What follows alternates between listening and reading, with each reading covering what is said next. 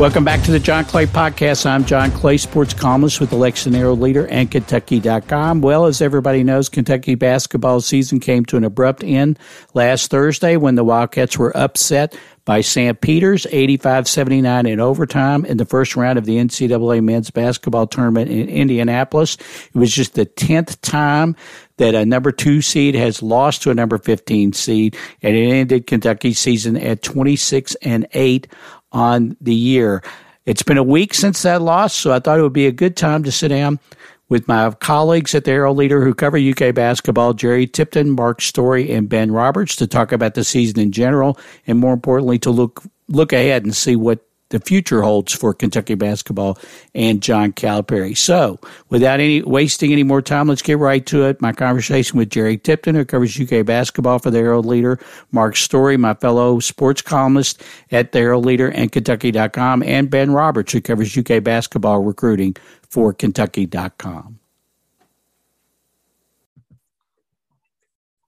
Okay, I want to welcome into the podcast my colleagues at the Lexington Leader and Kentucky.com, Jerry Tipton, Mark Story, and Ben Roberts. Uh, we're going to talk about Kentucky's basketball season, which ended last week with the loss to number 15 seed St. Peter's in Indianapolis in the first round of the NCAA tournament.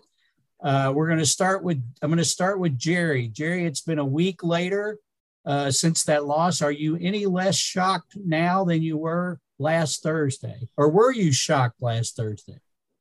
Well, I wouldn't go all the way to shocked. I would just say that uh, uh, I talked to Scott Padgett before the game. He's a, he's on the staff at Manhattan, and they're in the same league as St. Peter's. And he kind of gave me what I felt like was a scouting report on St. Peter's. And when I heard it, and you know, I had the feeling I thought it would be a competitive game, and at some point, probably in the second half, Kentucky would would take control. But as the game unfolded, and I, am kind of waiting for that uh, taking control, uh, yeah, obviously it didn't happen, and I was very impressed with uh, St. Peter's. And uh, you know they they have good guard play, which you have to have, and they weren't afraid they you know you could just tell by the way they moved around the court they were not afraid of Kentucky, and uh, so you know there's always an element of surprise whenever Kentucky loses, just because you're uh, conditioned to expect that, but uh, expect them to win. But no, I mean I thought, uh, and I asked Calipari after the game about liking uh, likening uh, St. Peter's to UMass, his UMass teams, and I meant that as a compliment because I remember they were that way, very competitive and unafraid. And uh, so, yeah, I mean, I think at least some credit goes to St. Peter's. What about you, Mark Story? We were sitting there side by side uh, there in the Gainbridge field house at Indianapolis last week. Are you any less shocked now than you were then? Or, or how do you feel a week later? I was pretty shocked, not so much that it was a competitive game, but the outcome, I was pretty surprised. And what surprised me, I thought St. Peter's, if you looked at their numbers entering the tournament, they were 34th in the country in KenPom in adjusted defensive efficiency. So I thought they would, you know, play Kentucky tough and, you know, being a, a New Jersey, New York, you know, core of players. And I thought they would come in unafraid, but I didn't think they could score. They were 260th in the in the nation and adjusted offensive efficiency entering the NCAA tournament. And Kentucky scored 71 points in that game. And for all the rigmarole about UK's offense and whether it's outdated and all that, that should have been enough to beat St. Peter's. Kentucky's defense in that game was atrocious. Yeah, if you look, uh, and I, I put this on Twitter this morning, we're recording this on Wednesday morning. Eight of their last nine games, they gave up uh, one point or more points per possession, where I think in the previous before then they'd only done that six times during the season. And Kellan Grady, one of the things he said after the game was he thought one of the big things was they just got away from guarding like they had been guarding previously. What about you, Ben? You were back. You were watching the game back in Lexington. Are you uh, any less shocked now than you were then, or were you shocked last week? Uh, I, I, was pretty shocked. I think I'm the only one here who picked them to go to the Final Four in our uh, our expert picks that didn't turn out to be too expert this this season. Um, so yeah, I, I, was pretty shocked. I, I I guess I am less shocked now. I think the more I reflect on it, I think the more everybody reflects on it who thought they were a real national title contender going into the tournament. I think everybody was kind of overlooking some things we clearly saw toward the end of the season, um, but kind of dismissed as oh they they had injuries, they'll get over it. Um, you know, they're just trying to work some things out here. But as Jerry and Mark mentioned, the the the aspect of St. Peter's as being unafraid, I, I, thought was the key part. And that's when we see these 15 seeds beat the twos or 14s beat the threes or or uh, or Virginia losing to uh, UMBC that year. When you watch those games, those teams are really unafraid and they make shots. Usually, that's that's usually the combination that leads to those big upsets, and that's obviously what happened Thursday night. And then Mark mentioned the defense, and and I think that's one thing that I think some people thought maybe they got bored at the end of the season or what, and they would just kind of ramp it back up during the NCAA tournament, and that obviously didn't happen. Um, and and I think that's another symptom of um, you know John Calipari not having that length and athleticism that, that, was such a such a hallmark of so many of his best teams in those earlier years in, in this era, and he just didn't have that on this team, and and that I think I think that was the number one thing in that game, and and especially down the stretch. And had they won that game, it would have been even more apparent as as they went on in the tournament. Okay, let's let's talk about John Calipari. Obviously, the fans are not too happy with John Calipari right now. Nine and sixteen last year, knocked out in the first round this year. Mark Story, you you wrote a little bit about that about the after the game about that lack of a rim protector and that lack of length and kind of the transition the program made this year. Uh, what about what about the job Calipari did this year, and and and about you know how he's handled the loss? Well, I thought he actually tried to, coming off last year, the nine and sixteen slog that it was. I thought he tried to. I thought he did try to change. I thought he made an effort into the transfer portal to to add shooting, to to play faster, to be you know a more skilled. But what he paid for that was he didn't have the the length and the defensive athleticism that you know his teams are sort of associated with. You know, he had never lost at Kentucky in the NCAA tournament to a team from outside the quote unquote Big Seven basketball conferences, which I would count as the Power Five in football, plus the Big East and the American Athletic Conference. And I think the biggest reason for that had been defensive length. Those teams that the, those in those 13 games, Kentucky had only allowed a team to shoot over 40% twice. You know, they didn't have that this year, and it really bit them.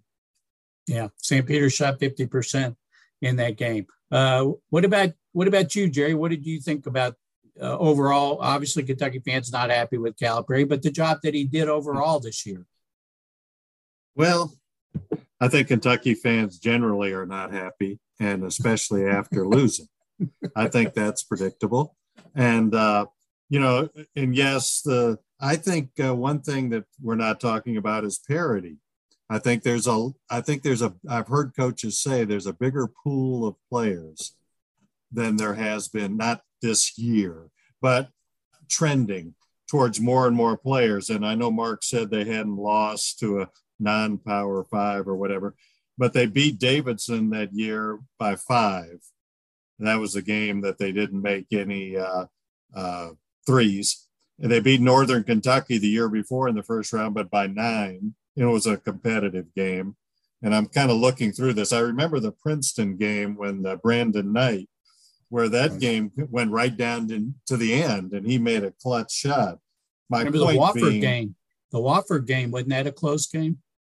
Yeah, I mean, my point is, is that there are the other teams are not bad. There's not that big spread that I think is expected because when you see the seeding, and uh, you know, it was a competitive game, which I thought I did wasn't a surprise to me. And there have been other competitive games, like Auburn got beat, and uh, there was another team, a top two seed, that got beat that, that's escaping my memory right now. But uh, so I mean, it happens. And you know, I thought the they, they had trouble with defense, like you guys say, especially uh, with perimeter players. And I'm thinking of Scotty Pippen, 33 and 32 points in the two games. I'm thinking of JD Notae of Arkansas that got to the rim again and again.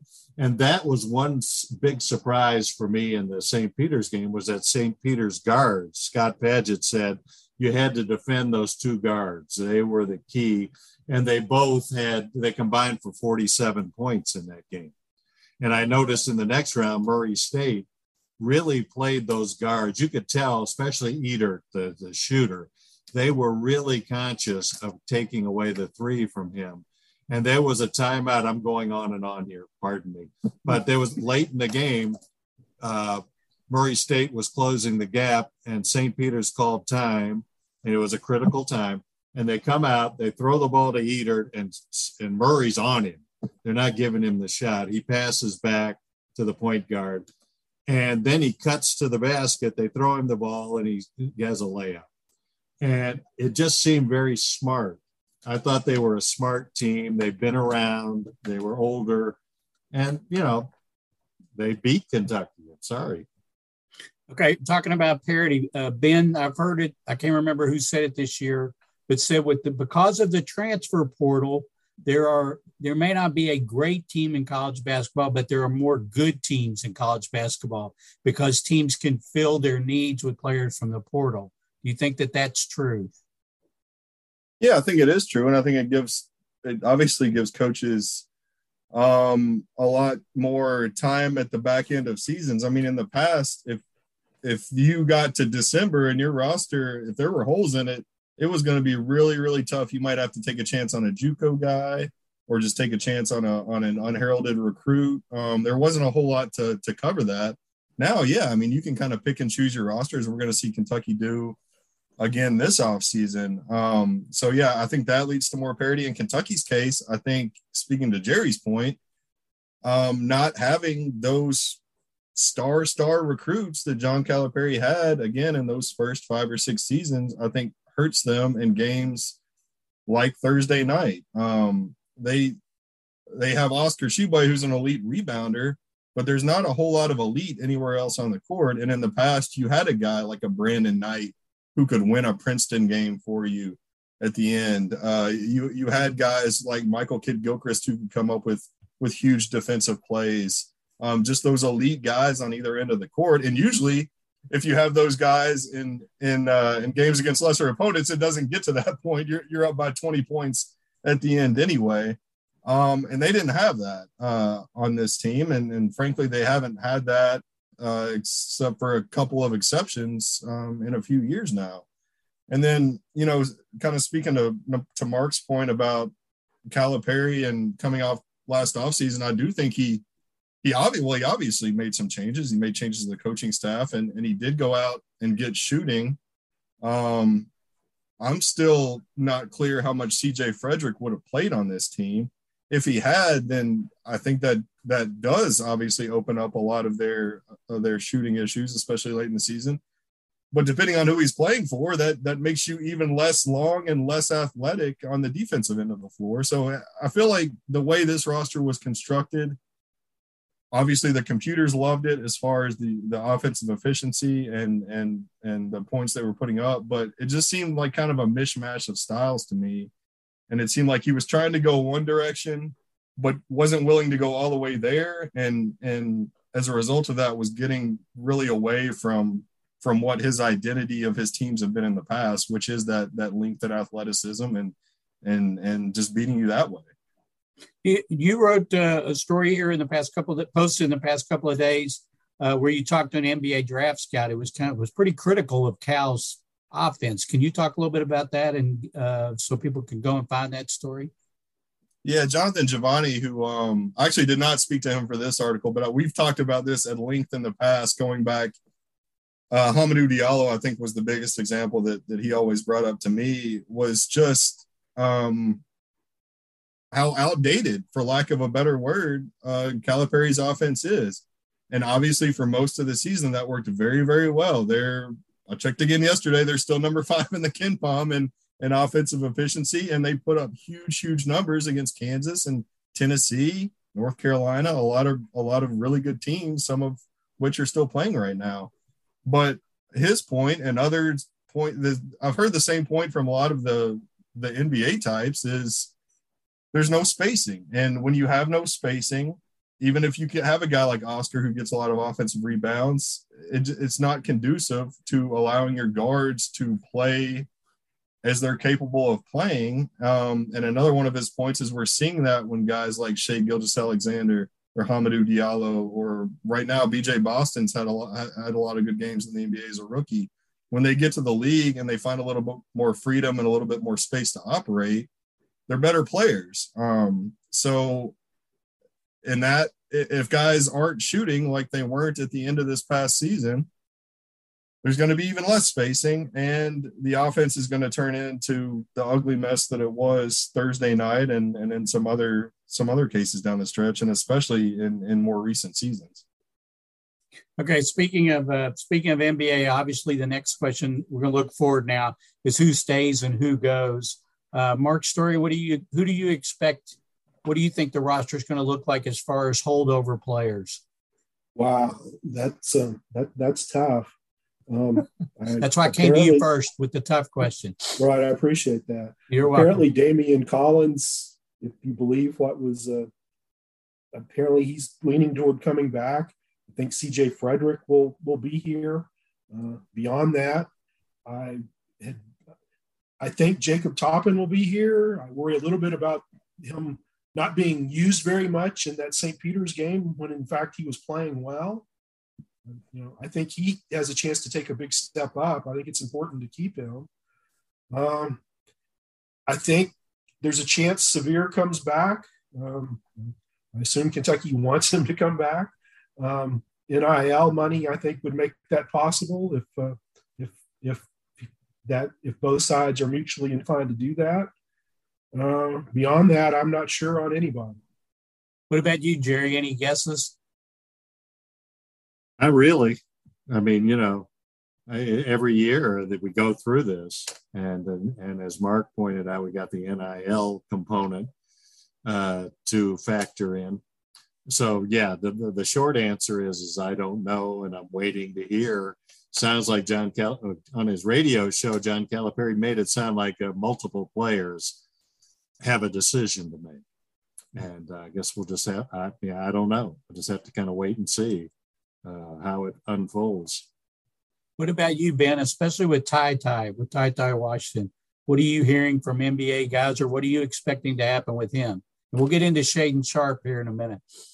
Uh, I'm hearing no chance on Ty Ty. I, I don't. I hate to put hundred percent on anything at this point in an off season, but it's 99, I guess, is, is kind of what I, what I'm hearing with him like Mark said, I, I, would expect Toppin Frederick and and Collins to come back and pass those three and and Cason Wallace and Chris Livingston coming in.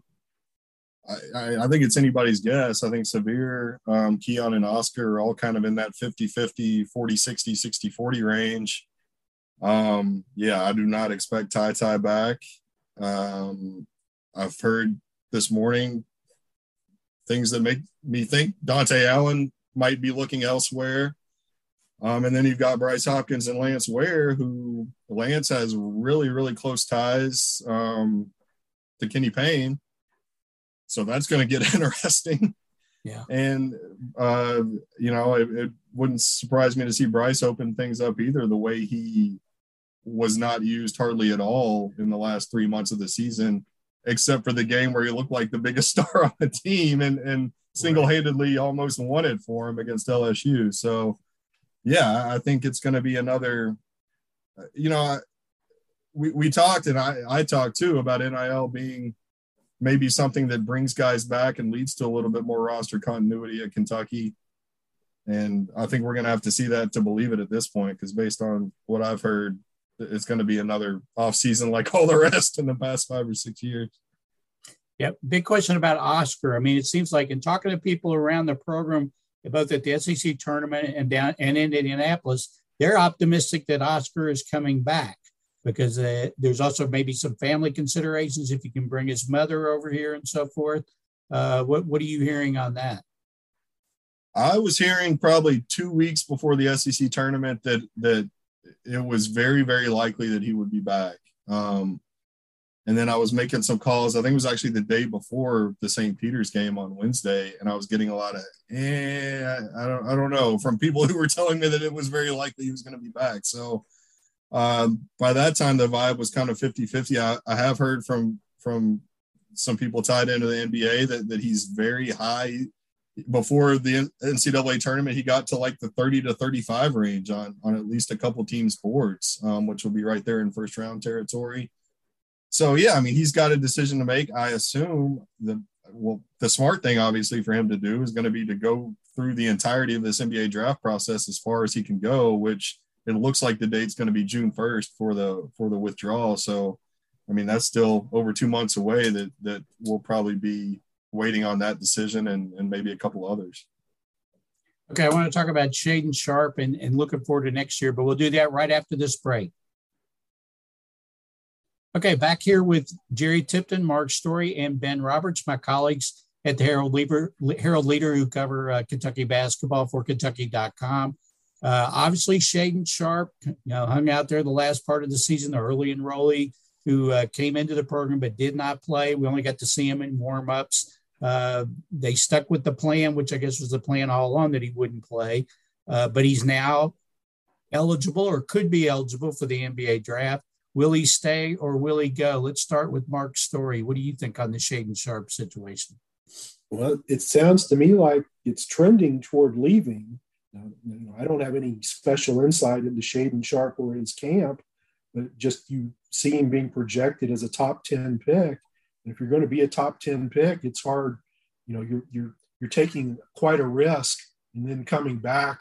You know, if you have a BJ Boston type freshman season, then you know you play yourself from the top of the draft to you know the bottom of the first round or even out of the first round so you know I, you know this is not based on anything but just my guess but i think he's going what about you jerry any thoughts on Shaedon Sharpe? well i just uh, uh, i was looking at some of the mock drafts and he was a lottery pick in the in the drafts i saw and you know that's the objective it seems like for players uh, and so uh, just watching him in warm up, certainly I got the idea that he could shoot. He had a nice form on his shot and all of that. And, uh, you know, I guess we'll have to wait and see. I mean, I, I, you know, I don't, I don't have any insight into that either. Yeah. And I wondered, uh, I, and I'm speculating here, but I, I thought he, he could play and could contribute. But the key to the team seemed to be chemistry and cohesion. That was talked about a lot. And I wondered how, you know, he would, if he played, he would take minutes away from players and how that would impact the chemistry and so on. So I wondered if that was a factor in him not playing this year.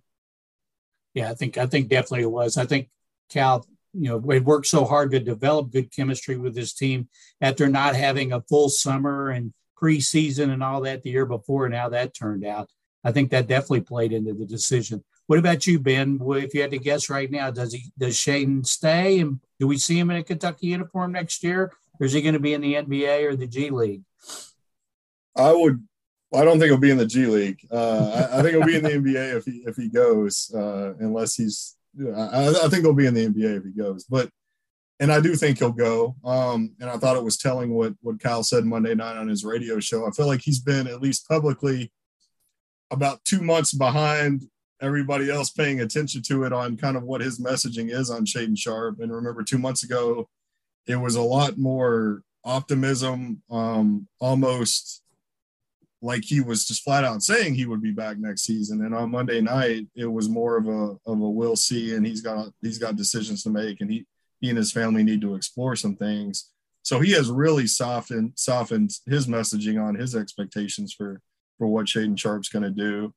Um, you know, I will say I've had a lot. I've talked a, a, lot with Dwayne Washington over the last three or four months, six months, um, a year even, about kind of what their plans are, and and and uh, and he's obviously the guy who he's his Shaedon's former AAU coach and kind of basketball mentor, and, and really the guy outside of his family who's who's helping him along with these decisions. Um, and he has seemed very sincere going back to last summer and fall about what their plan is and about wanting him to play college basketball games and get and not skipping steps is basically his his message. Um, I don't know that they thought he could be a, the number five pick when they were saying that in October, which I think he could right now because I think there's some guys in that five to eight range that have kind of slipped off in the last month or two. So it wouldn't surprise me if he went anywhere from five to ten in the draft, and and that's like like Mark, uh, you know, that's really hard to pass up because you could even even have a mediocre year and, and fall out of the first round in in college. So um, I would be surprised if he's back. Um, but you know they do look at things a little differently in his camp, uh, so I, I, wouldn't completely discount it. But but yes, I, I would be surprised. Well, Ben, while I've got you here, I'd be remiss if I didn't ask you how, how do you think this is Kentucky's loss? How is this going to affect recruiting moving forward?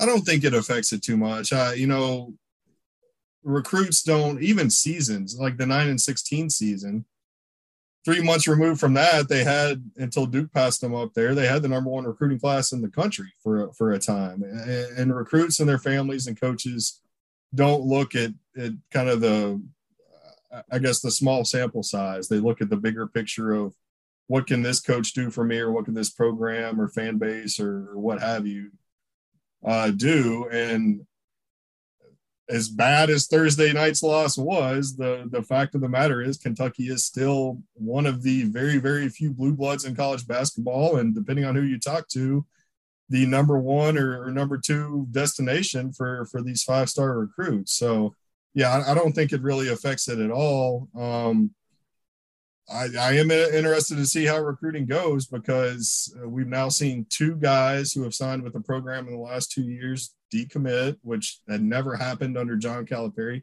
He only ever had one decommitment, and that was before a kid signed. Um, and with NIL, I think we're seeing some some more guys take a longer look at staying close to home and maximizing their NIL potential in their home markets, uh, especially if they know they're only going to be there for a year. Uh, we're seeing some other things related to NIL that they're opening up some things for other teams. So that's another one. I, I think a lot of people thought NIL was a was an automatic win for Kentucky. Oh, they're going to get the, the pick of the litter again, them and Duke. And I don't think that's going to be the case. It, it certainly hasn't looked like it's it's going to be that so far. Jerry, as you kept repeating to me after the game on Thursday when we we were all talking about how embarrassing it was and how shocking it was. You, as you said, these things happen. You kept repeating, and I went back and looked, and it's true. Uh, in fact, I did a column. He's not the only Hall of Fame coach who's lost as a number two seed to a number fifteen seed. Mike Krzyzewski. It's happened to Mike Krzyzewski, Jim Boeheim, uh, guys like Tom Izzo, guys like that. Obviously, the fans are unhappy. Uh, do you think I mean, and you hear some talk about, oh, the game has passed Calipari by, that sort of thing. Uh, do you think John's any different now than he was before? Or, I mean, is this just a blip on Calipari's career resume or career path?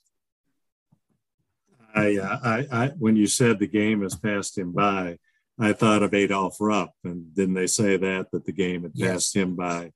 And so, I mean, that sounds like rationalization to me. Uh, I mean, he's a Hall of Fame coach. He's won 800 and some games. You know, he knows what he's doing. And, uh, but these things happen. It happened. to you, you guys mentioned Chris Holtmann as a possible next Kentucky coach. It happened to him last year. Right. So these things happen.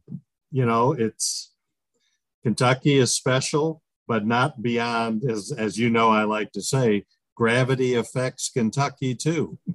that the the way of the game, Kentucky's no exception. They're going to lose games on occasion, like Thursday, just like everybody is suspect to that, or you know what I'm trying to say. It, right. it could happen, and uh, there have been several games this in this year's tournament where the where the games were very competitive, and uh, you know the the higher seed or the better seed won, but it was right there. And that to me is what one thing that I always look for is if the game boils down to a four or five minute game, you know, the worst team in the league, say Georgia this year, could beat the best team in a four minute game.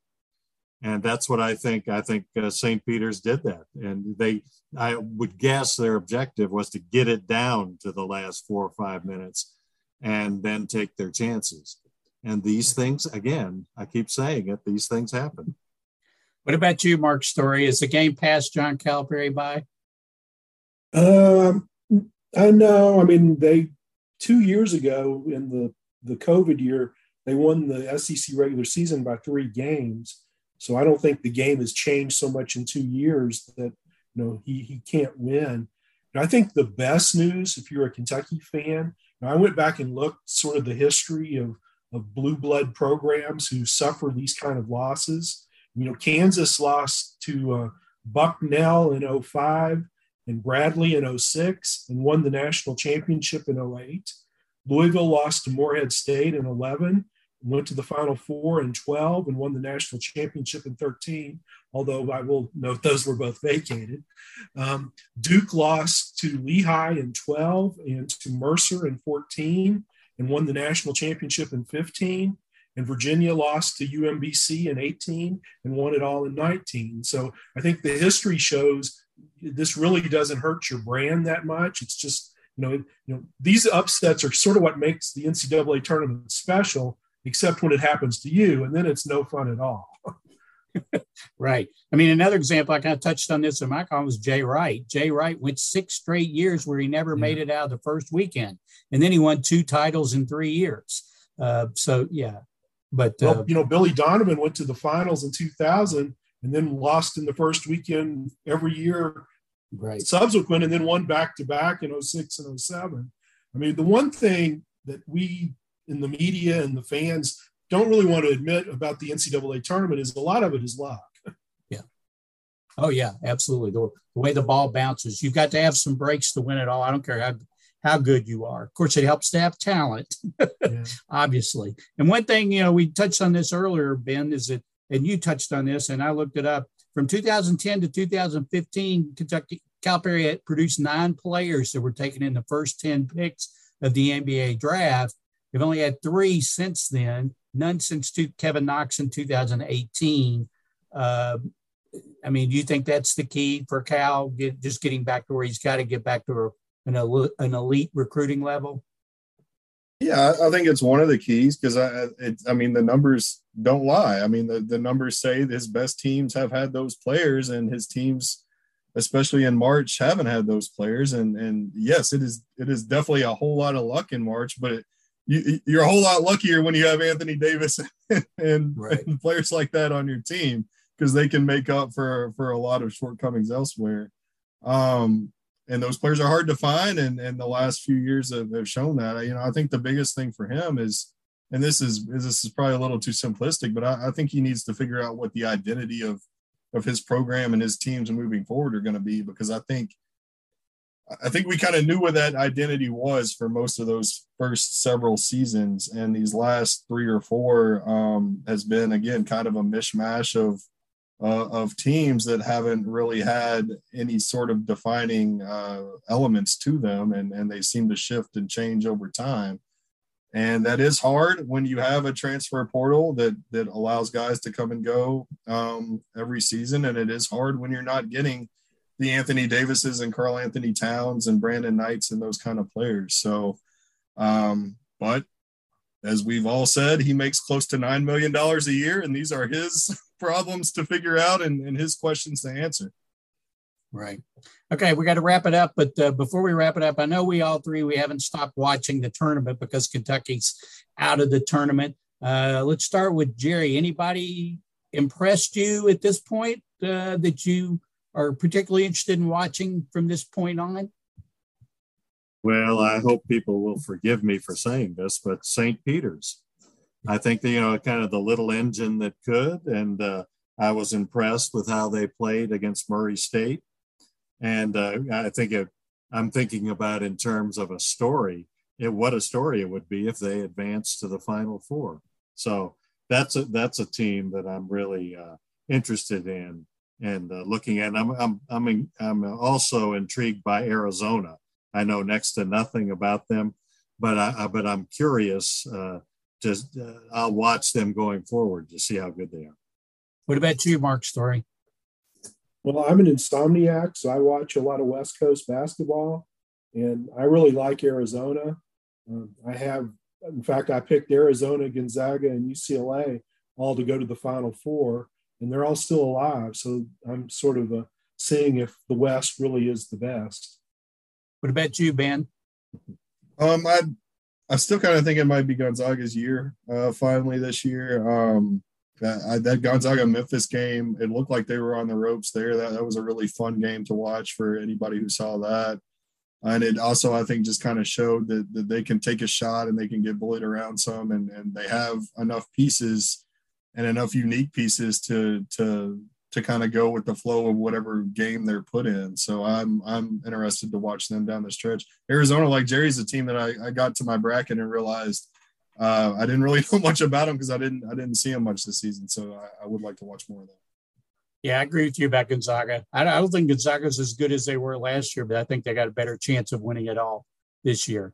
Um, well, even though Kentucky basketball season is over, there's always plenty to write about. There will be plenty of storylines, as we talked about with recruiting, with about who stays and who goes. So be sure and uh, follow everybody at the Herald Leader. Uh, follow Jerry Tipton on Twitter at Jerry Tipton. Mark Story on Twitter is at Mark C. Story. And Ben Roberts is at Ben Roberts HL. And guys, thanks so much for being on the podcast. I really appreciate it. Thank you, John. John. Okay, great. Thank you very much. I appreciate See it. you guys. See you. Yeah. Hey, Ben. Yeah. I- I'm going to. Okay, that'll do it for this edition of the John Clay Podcast. Again, thanks to my guests, Mark Story, Jerry Tipton, and Ben Roberts. As I mentioned, follow Mark on Twitter at Mark C. Story. Follow Jerry on Twitter at Jerry Tipton. Follow Ben on Twitter at Ben Roberts HL. You can follow me on Twitter at John Clay IV. Drop me an email, jclay at Herald leader.com. Remember, you can find this podcast on Apple Podcasts, Spotify, Stitcher, TuneIn, Google Podcasts, and our radio podcast. Leave us a rating and review. Uh, subscribe and leave us a rating review wherever you can. That helps get the word out about the podcast. The basketball season is over, but there'll be plenty more basketball news, especially with basketball recruiting. Uh, we'll be talking to Ben about that on future podcasts. Kentucky football is going through spring practice. We'll have some podcasts leading up to the spring game game as well. And the Kentucky Derby is right around the corner. We'll have some podcasts previewing the Kentucky Derby down the road as well. As always, thanks again to everybody for listening. Thanks to my guests, Jerry, Mark, and Ben.